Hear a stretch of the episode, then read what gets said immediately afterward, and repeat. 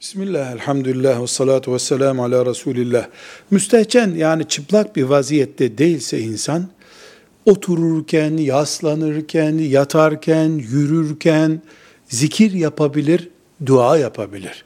Ya elbette faziletli olan kıbleye dönmektir ama allah Teala mümin kullarından bahsederken Kur'an-ı Kerim'de onların ayakta, yürürken, yatarken zikir yaptıklarını buyuruyor. Demek ki caizdir bu demek ki yapılabilir. Mesela uykuyu beklerken bu arada bildiği duaları okuyabilir. Mülk suresini okuyacaktır yatarken ki en büyük zikir, en büyük dua Kur'an-ı Kerim'dir. Yatarken Mülk suresini okuyabilir, Ayet-el Kürsi'yi okuyabilir. Sadece çıplak vaziyette yani tam bir çıplak vaziyetteyken bunu yapmamak lazım. Velhamdülillahi Rabbil Alemin.